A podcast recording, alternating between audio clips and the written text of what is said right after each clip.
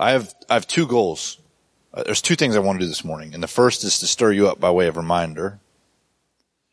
And the second one is to impress upon you the magnificence of Jesus Christ. That's the only two things I want to do. And I want you to know that I feel completely inadequate to do that. I feel too full of sin. I feel too hyper distracted with the way I live my life. I feel unprepared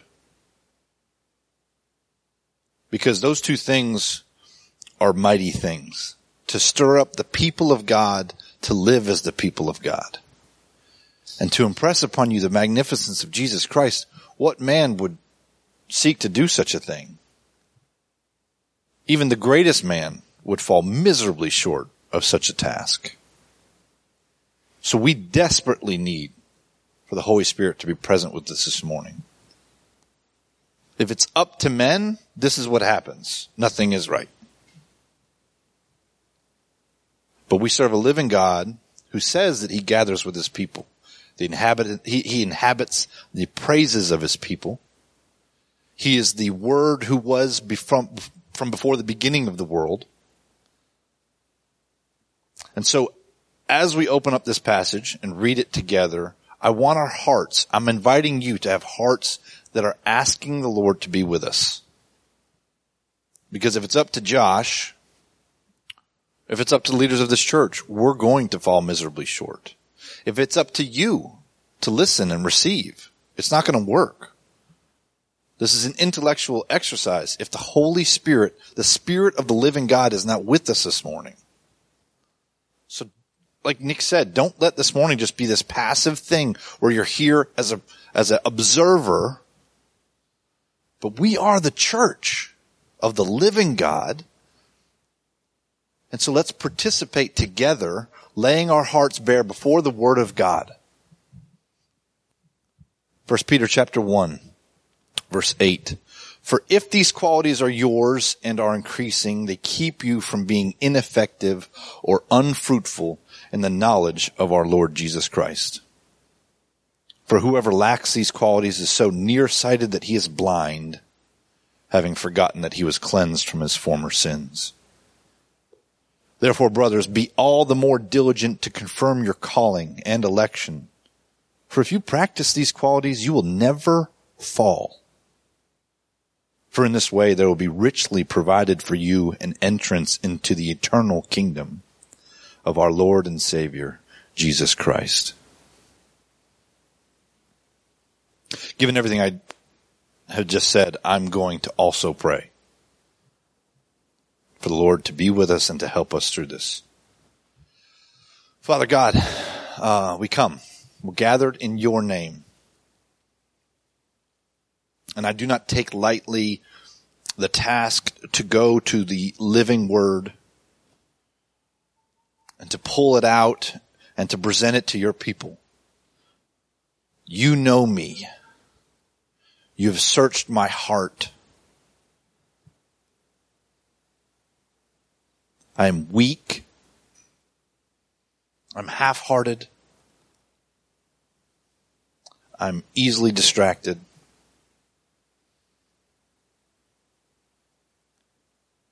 Bless your people this morning despite who I am, Lord.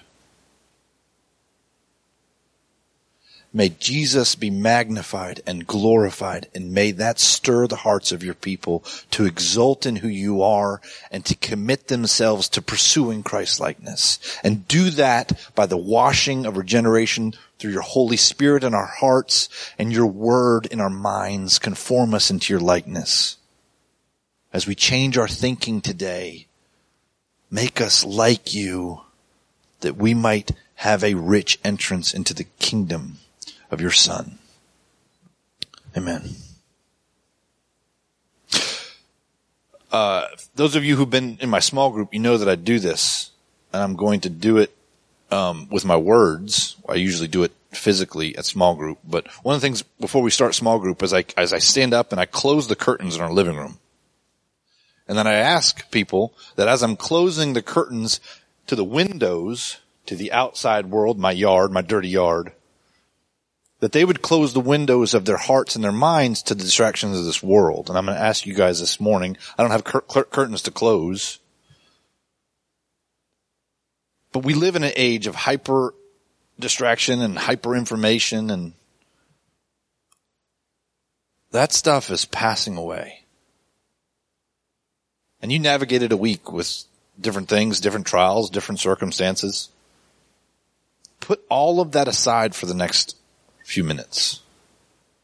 Make an effort in your hearts, in your hearts and in your minds right now and for the next few minutes to, to turn that off.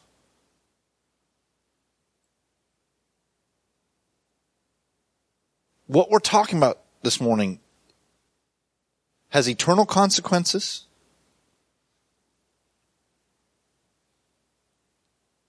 And eternal, and, and the ramifications regarding eternal rewards.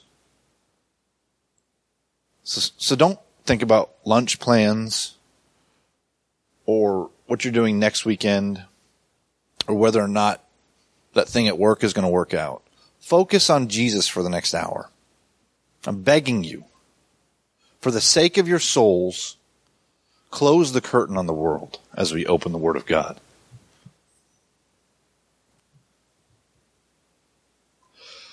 When David started this series on Second Peter, he said that there's three themes we've got to pay attention for, and all three of them are going to be touched on in this passage. Those uh, themes were that Peter urges the recipients letter to live fruitful lives that are holy, that will prove the reality of their election. He also warns about false teachers who will deceive believers and unsettle their faith. And then also he reassures the church that Jesus will indeed return just as he ascended and just as God has promised. All three of those we're going to touch on this morning. So I have three life truths in your handout. Um, so if you take notes, I'm going to go over the first life truth. And let me define, because all three of these life truths re- re- regard the pursuit of Christ likeness. So let me define what I mean by Christ likeness.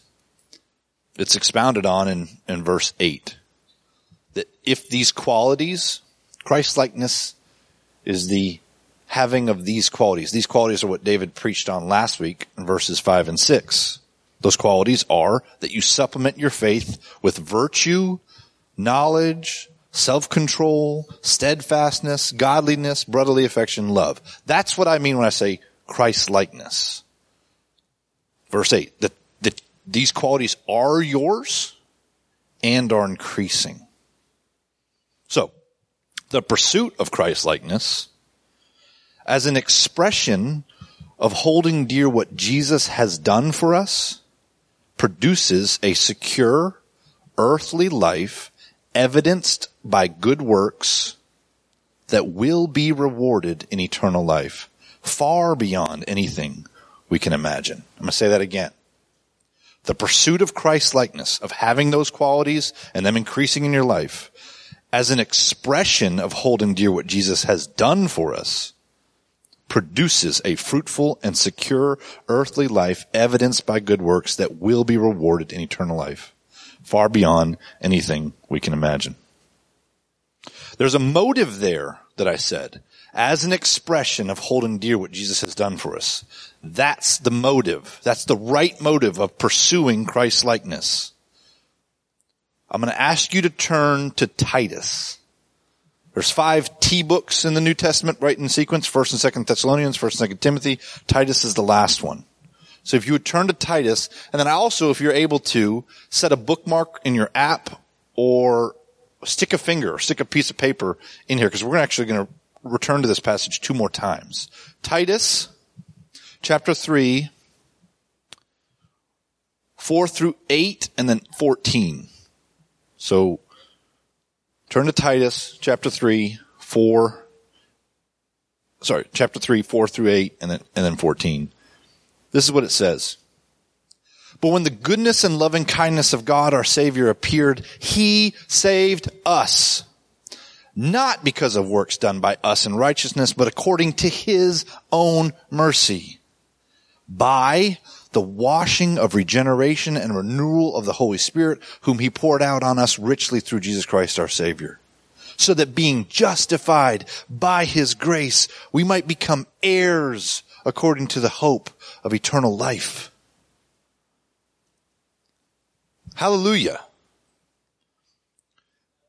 The saying is trustworthy, and I want you to insist on these things that those who have believed in God, listen to the shift, may be careful to devote themselves to good works. And look at verse 14. And let our people learn to devote themselves to good works so as to help cases of urgent need and not be unfruitful. Did you catch that? because of all that Christ has done for you, devote yourself to good works. It is not the other way around.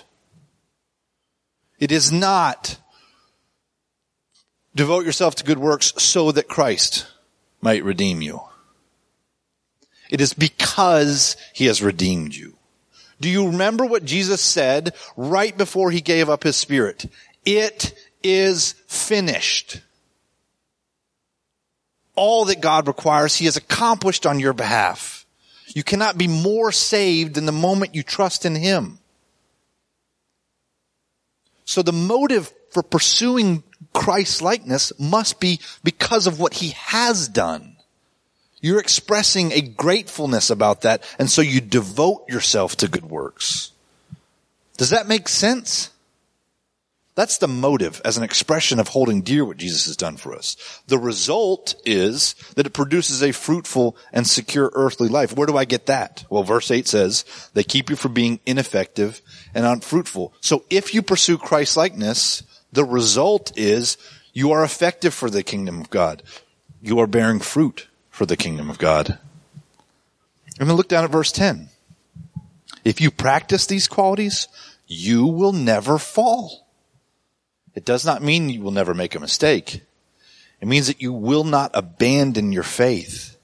You will not prove to be those who were never among the people of God because you've gone out from them.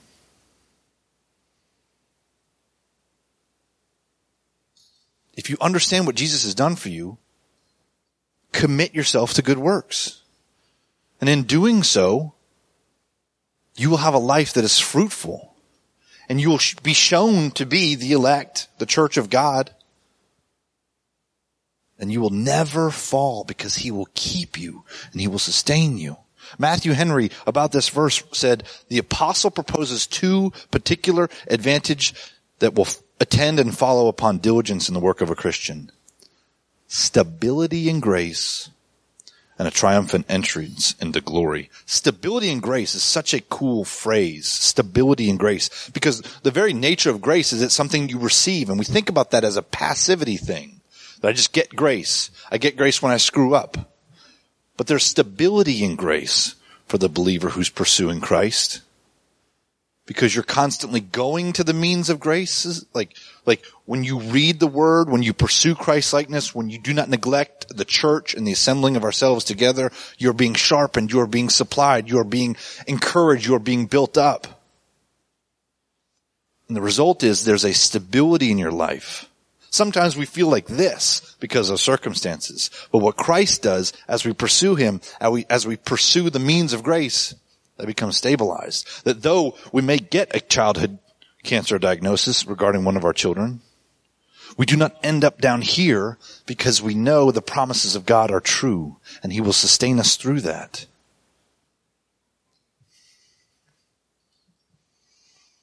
The result of pursuing Christ likeness, fruitful and secure earthly life, and the reward is verse 11 for in this way there will be richly provided for you an entrance into the eternal kingdom of our Lord and Savior Jesus Christ. Richly provided for you. Um, there's a verse in Hebrew says, without faith it is impossible to please God. Because anyone who come to him must believe that he rewards those who earnestly seek him. Must believe in him and that he rewards those who earnestly seek him. You must believe in a reward. That's interesting. But let me give you some, don't just take that one verse. Let me give you a few more verses. You can just jot these down. I'll read them, but jot them down if you want to read them yourself. Isaiah 40:10 says, "Behold, the Lord God comes with might, and his arm rules for him. Behold, his reward is with him, and his recompense before him." God will come with vengeance on the evildoers, and he will come armed with a reward for those who have served him. 1 Corinthians 3:8 He who plants and he who waters are one, and each will receive his wages according to his labor. 2 Corinthians 5:10 For we must all appear before the judgment seat of Christ so that each one may receive what is due for what he has done in the body whether good or evil. Jesus said it himself in Mark 10, 29, 30. Truly I say to you, there is no one who has left house or brothers or sisters or mother or father or children or lands for my sake and for the gospel who will not receive a hundredfold now in this time houses and brothers and sisters and mothers and children and lands with persecutions and in the age to come eternal life. Revelation 22:12 says, "Behold, I am coming soon, bringing my recompense with me to repay each one for what he has done. I am the Alpha and the Omega, the first and the last, the beginning and the end."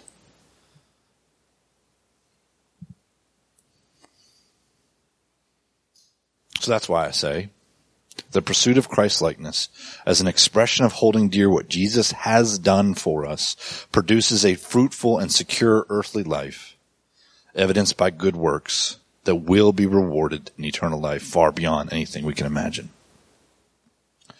There's a flip side to that.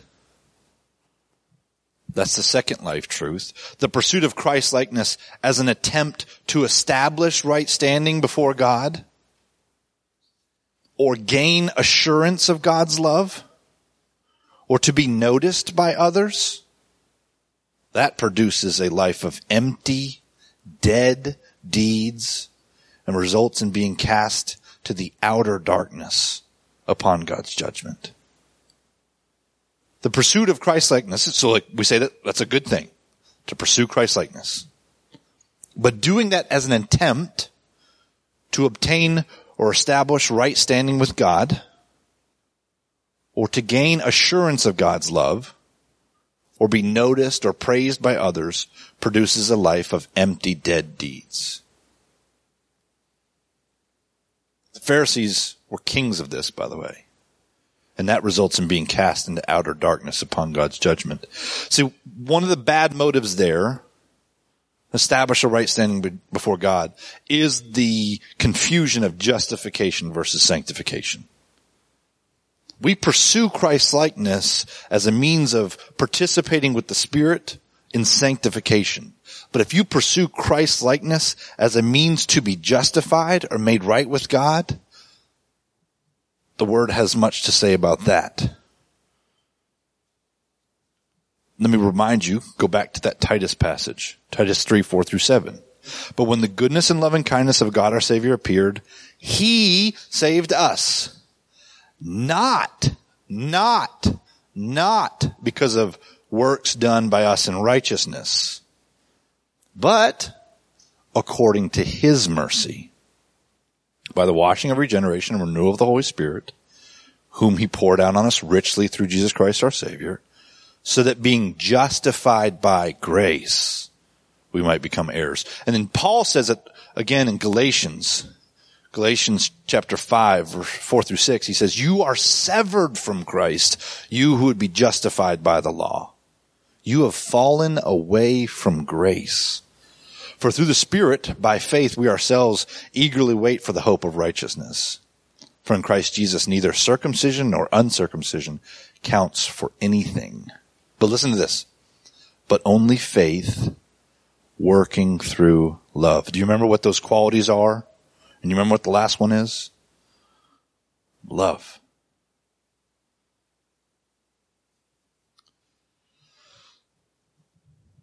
So do not confuse justification and sanctification. If you do not have a right, if you know in your spirit that you do not have a right standing with God, It is not by pursuing Christ likeness that you obtain that. It is by crying out to Him, pleading with Him, and doing that until He answers you by, by opening the Word and wrestling and saying, these things are not true of me, God. Make them true of me and crying out to Him. And He will answer you. He will meet you in your prayer closet and it might take an hour. It might take 10 days. But if you persist in crying out to him and saying, I don't love you, Lord. I don't have an affection for you. I don't think I have the Holy Spirit. And you wrestle with him and you say, save me. And you plead with him, work in me. He will show up at some point and you will have a heart that gets absolutely overwhelmingly full of love and of the Holy Spirit and an understanding that Jesus died for you. And in that moment, you have this washing of love of God in your heart. And you go out to your nearest family member and you, will, with tears running down your face, you'll say, the Lord has opened my eyes. It is not through obedience that that happens. It's through a coming to the end of yourself. It's what Jesus said, blessed are the poor in spirit. You must become poor of spirit to know I don't have it in me. There's nothing good in me. Jonathan Edwards said, the only thing you contribute to your salvation is the sin that made it necessary. And when you understand that, you realize, what in the world was he doing dying for me? And you will say, thank you, Jesus. But that doesn't happen unless you wrestle with God in prayer and you cry out to Him. Today is the day of salvation. If you, if that, if I'm describing you, then go home. Do, don't wait. Stand up. Slip out the back. Go wrestle with the Lord in prayer until He saves you, because He will. All who call on the name of the Lord will be saved. So do not mix justification and sanctification. If you've already done that, then I'm saying to you, pursue Christ likeness. Stop being satisfied with the things of this world because they're passing away. And I'm not whipping you saying shame on you. What I'm saying is, well, I'll get to it.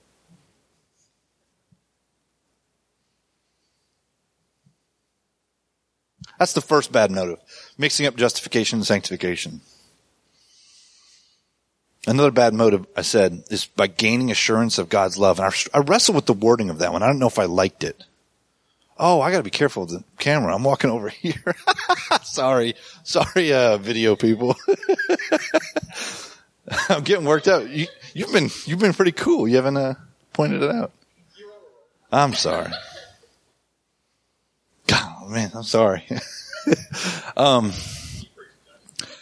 so that's a bad motive. Establishing a right standing before God. That's mixing up justification and sanctification. The other bad motive, assurance, in order to get assurance of God's love, what, where does that come from? I wrestled until I really was like, no, this is right. The way we gain an assurance of God's love is not by pursuing Christ likeness and then saying, oh yeah, no, like I've got this down now. I'm really in a good rhythm here. God loves me because I've really got it going. That's not how we have assurance. If one of you came to me and said, man, I'm really struggling with assurance of God's love, I would say, go read First John. We get assurance from the Spirit and from His Word, not from our obedience.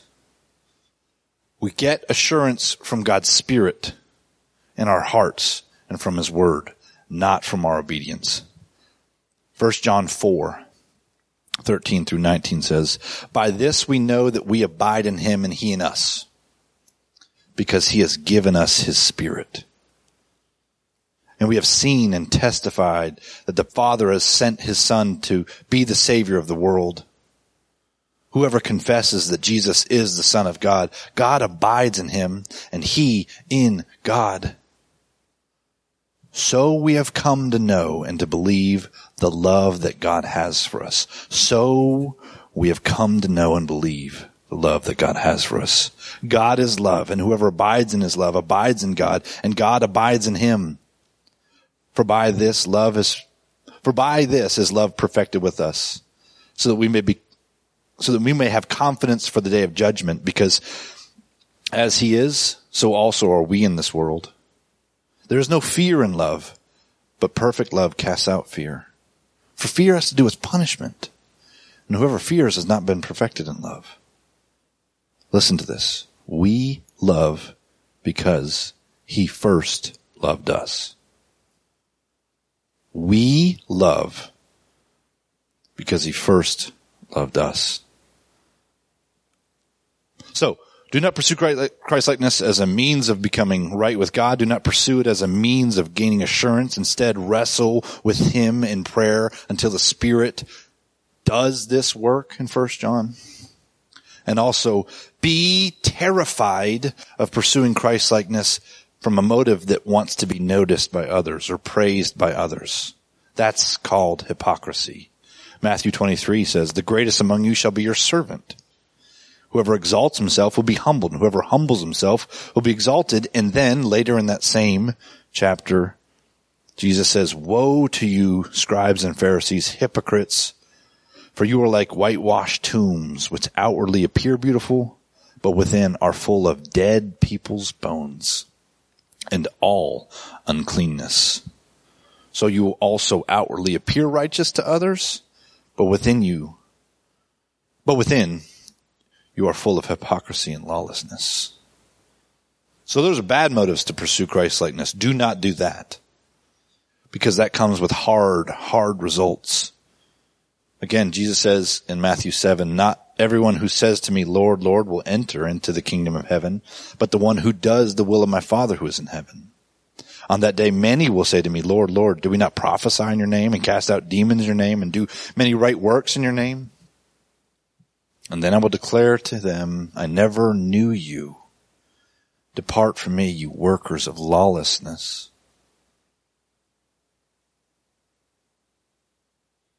The justified person knows God and God knows him. And if the Holy Spirit has been put upon you and washed you and ministers to you, you are known by God.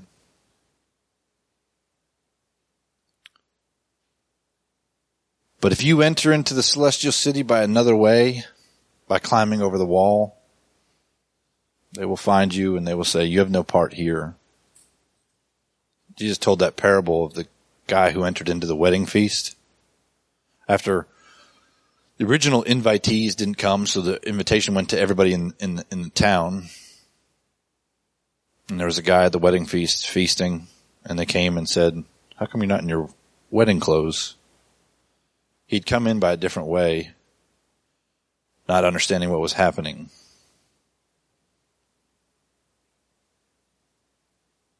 Don't let that be you.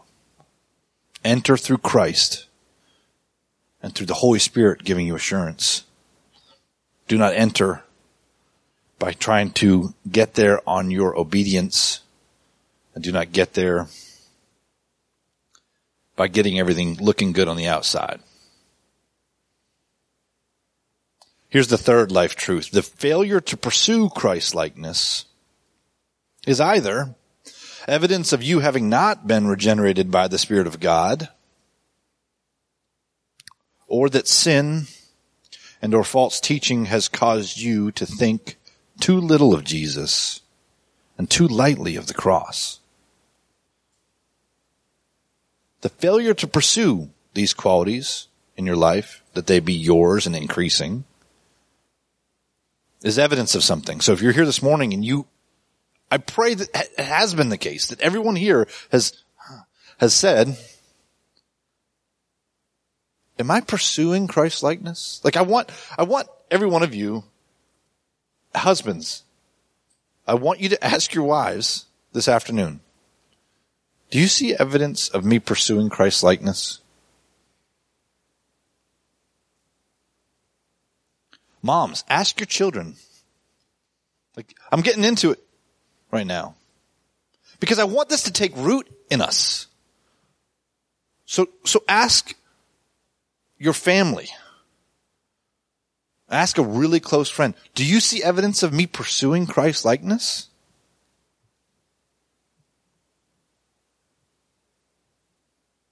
I trust the Spirit to use that. It will probably produce some hard conversations. Let me give you some lay of the land here though. Because if the answer is, uh, I remember this time eight years ago where you did this and that, that's not a good answer.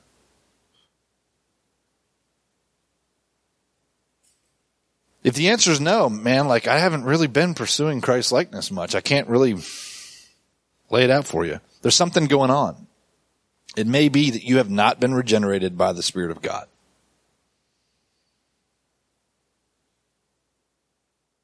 I've addressed that this morning. I've said, go wrestle with the Lord in prayer and answer, and do it until he answers you. I get that, by the way, from that same Titus 3 passage. But when the goodness and loving kindness of God our Savior appeared, He saved us, not because of works done us by righteousness, but according to His own mercy, by the washing of regeneration and renewal of the Holy Spirit, whom He poured out upon us richly through Jesus Christ our Savior. That's where I'm getting that. You might not be pursuing Christ likeness because you have not been washed by the Holy Spirit. But to the degree that you are a believer and your spouse says to you, yeah, dude, haven't seen a lot of pursuing Christ likeness lately. And I'm, I'm going to challenge you that that's because of sin and or false teaching, false teaching, bad thinking. You're here because you go to agape and I'm not aware of any false teaching that's actively happening, but you have lines of thinking that may be in line with false teaching and you may not realize it. Look at verse 9 of our passage again. Whoever lacks these qualities. So again, if you ask your spouse or if you've examined your own heart and you're like, yeah, I haven't really been pursuing Christ likeness. Verse 9 says, if you lack these qualities, you're so nearsighted that you're blind. Blind. Do you know anything about that, Sam? Feeling blind? Listen to this. Having forgotten that he was cleansed from his former sins.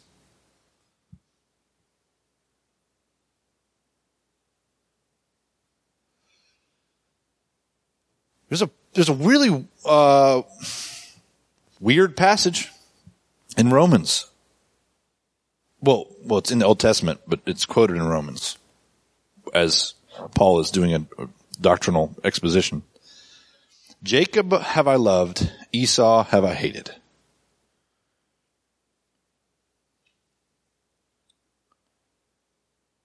I kicked around this idea with Jennifer last night. Esau so, so let me say this too, for context. This little kid who won't sit still, Jake Allen.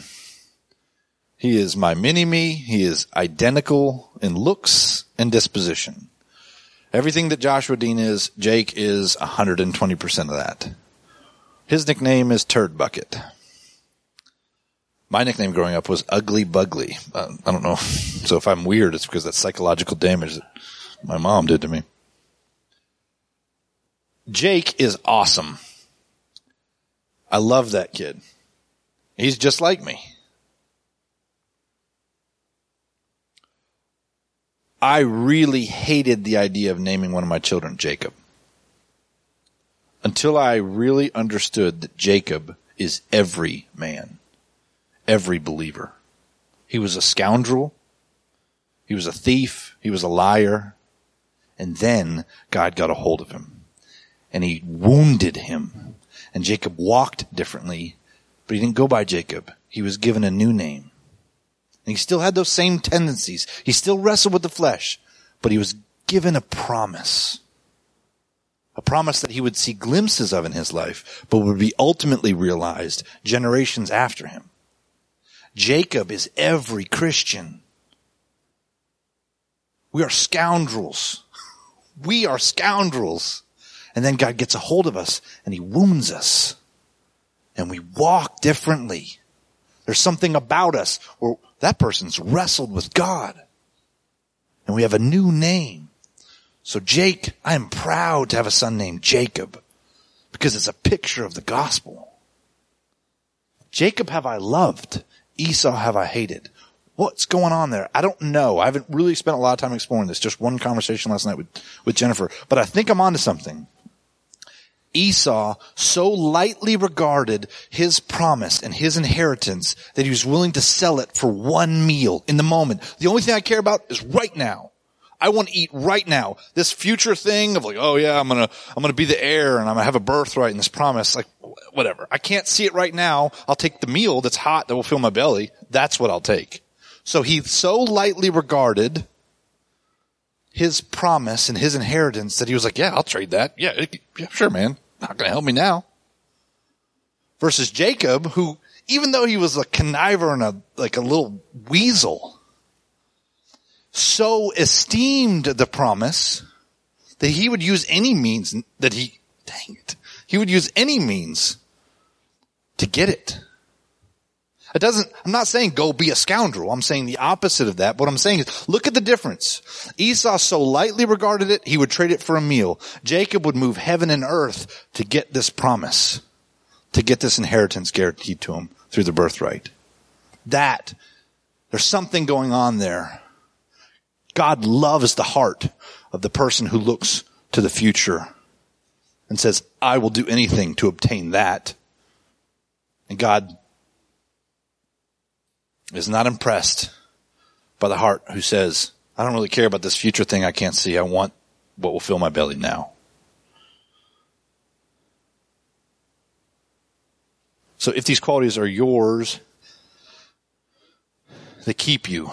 If you lack these qualities, you're nearsighted. Nearsighted means you only see what's right here. Means you're living your life in such a way that this is what matters to you. Which is essentially makes you blind. Because you forget what Jesus has done for you. That this is your focus, you're forgetting that Jesus cleansed you from your former sins. You might be doing this. You might be so nearsighted and say, Oh, woe is me. I'm so sinful. I can't get it all together. Oh man, look at how terrible I am. Forgetting what Christ has done for you. That he's cleansed you from those things. He's called you and prepared beforehand good works for you to walk in them. Or you might be so nearsighted by saying, Ooh, that looks really nice. I'd like to pursue that. Oh, that will make me feel good in this moment. Forgetting that God has cleansed you and called you to something much higher than whatever this world will offer you. I also say false teaching, not just sin, but false teaching might lead you to think little of Jesus or lightly of the cross. Because that's what we're going to hear about later in, in uh, 2 Peter. But false prophets, this is 2 Peter chapter 2, false prophets also arose among the people just as there will be false teachers among you who will secretly bring in destructive heresies, even denying the master who bought them, bringing upon themselves swift destruction and many will follow their sensuality. And because of them, the way of truth will be blasphemed. And in their greed, they will exploit you with false words. Their condemnation from long ago is not idle, and their destruction is not asleep. False teaching is dangerous. We should not abide false teachers. And bad, false teaching leads to bad thinking. We should be wary of bad thinking because even though you may not be submitting yourselves to bad false teaching, bad ideas can still creep into your heart and the back of your mind. That thought that says, you know what you deserve. You know, you've worked really hard. You, you know, you, you can indulge a little. There's bad ideas that cause us to forget what Christ has done for us and we lightly esteem his precious blood that was poured out for us. False teaching is, uh, false teachers are a big deal. Paul warned the elders, I think at Ephesus when he was leaving them for the last time.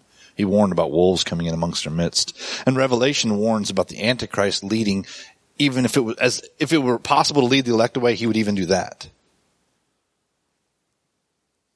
But bad thinking creeps in all the time. Our sin keeps us from pursuing Christ likeness. That's why Hebrews says, exhort one another daily, as long as it's called today, that none of you may become hardened by the deceitfulness of sin. Ask your spouse if you're pursuing Christ likeness and exhort your spouse to pursue Christ likeness.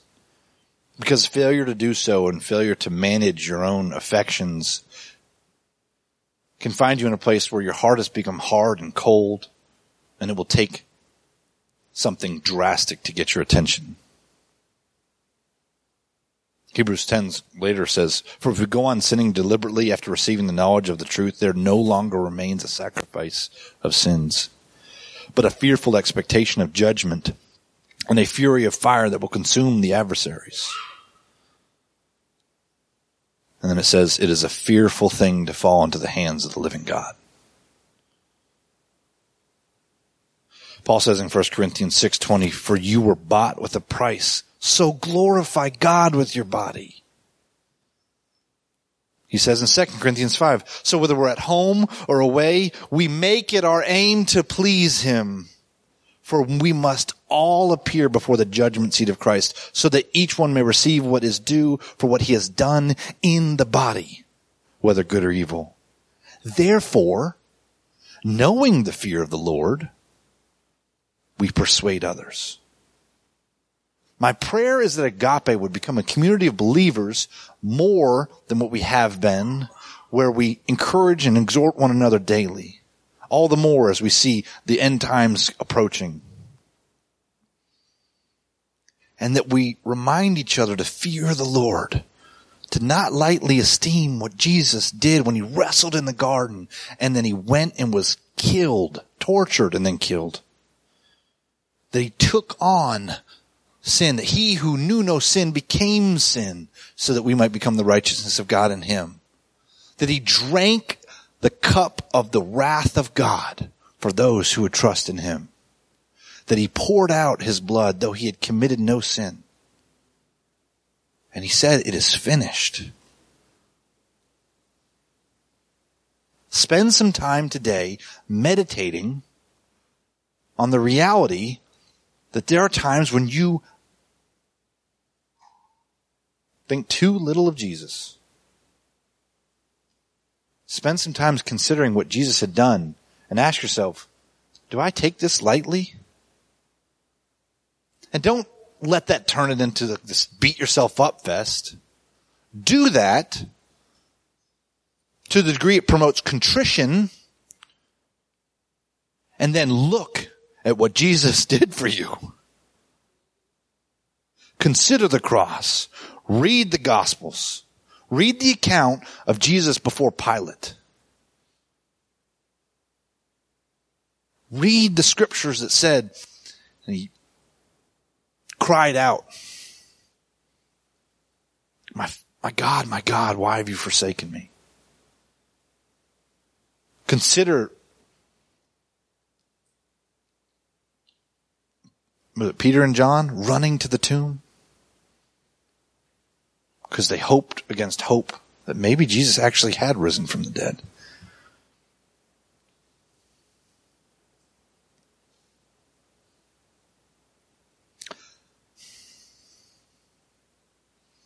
A couple times ago when I preached, I preached on this passage.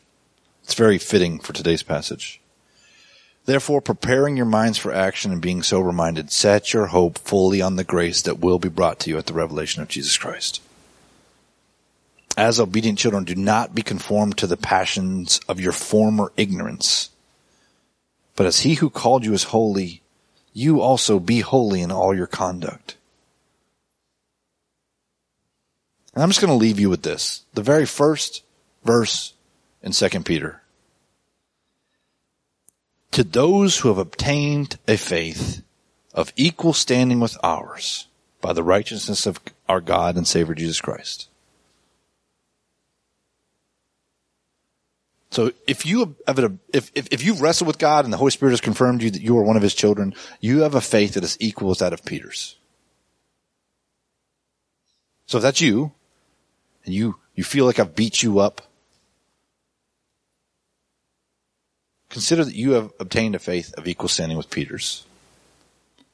That all that Jesus accomplished on the cross, he accomplished for you just as much as he did for Peter. And then look at the very last verse of 2 Peter grow in the grace and knowledge of our Lord and Savior Jesus Christ.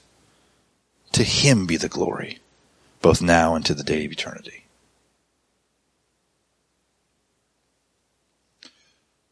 One of my favorite sermons of all time is Paul Washer preaching through 2 Corinthians 5. I commend it to all of you. It's called Our Ambition is to Please Him. And one of the things he says in that verse, it says, sorry, one of the things he says in that sermon is, I know, I know there's some of you here that are going to say, Oh, my ambition is so impure. I'm so unholy. And that's not the point of this, he says. The point is to say, with the strength I have left, I will serve him. And then if you go out and the very next day you do the same things you did the day before, you take joy in the fact that God's mercies are new every morning and you say again, with the strength I have left. So that's what I leave you with. To those who have obtained a faith of equal standing with ours, first, make sure that you have. Wrestle with the Spirit. Grow in the grace and knowledge of our Lord and Savior Jesus Christ and pursue Christ Nick, you said it's up to me to close the service. I've charged you with asking your spouse or your children or a close friend.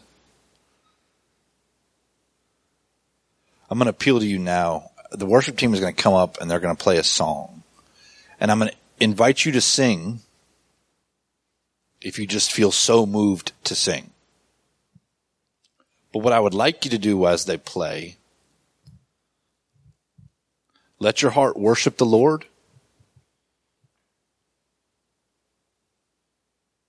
And ask Him, Am I pursuing Christ's likeness?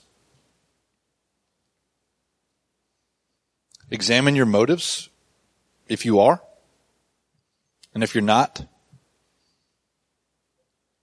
meditate on the goodness of God. Of, let me say it like this. Meditate on the light of the knowledge of the glory of God in the face of Jesus Christ. So they're going to play a song. Sing if you must. But if your heart is still, then my appeal to you is have a clear conscience before God. Am I pursuing Christ's likeness, Lord? If I am, why am I doing it? And if I'm not, why am I doing it? Is it because I don't know you, or is it because sin and bad thinking has caused me to think little of Jesus and to take the cross as a small matter?